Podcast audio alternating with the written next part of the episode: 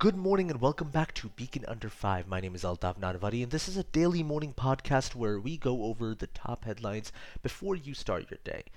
However, today is going to be a little different because today our special issue on the UT Space Institute is now up. It covers several different research initiatives and gives an overview of the institute itself. For example, one major research project underway is the Hypersonic Initiative. Led by a team of aerospace engineering researchers, UTSI looks to begin testing aircraft capabilities under Mach 5 or 5 times the speed of sound conditions. In addition, we also sat down with the recently appointed director, Dr. Mark Whorton, and he discussed his plans for the future of UTSI and his vision of one day having, quote, boots on Mars. He hopes that in some way UTSI will be a part of that. And on the digital side of things, we also have videos for both the feature of the UT Space Institute and also an interview with Dr. Mark Whorton himself. So pick up the Daily Beacon Space Institute today to see more of what UTSI has to offer, and also check out our YouTube channel to see the feature video and the profile video.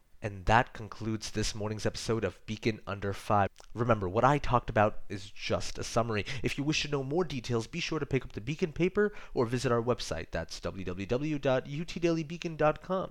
Also, be sure to follow the Beacon on Twitter and Instagram. That's at UTK Daily Beacon. My name is Altaf Nanavati. Thank you for listening, and come back tomorrow morning for more Beacon Under 5.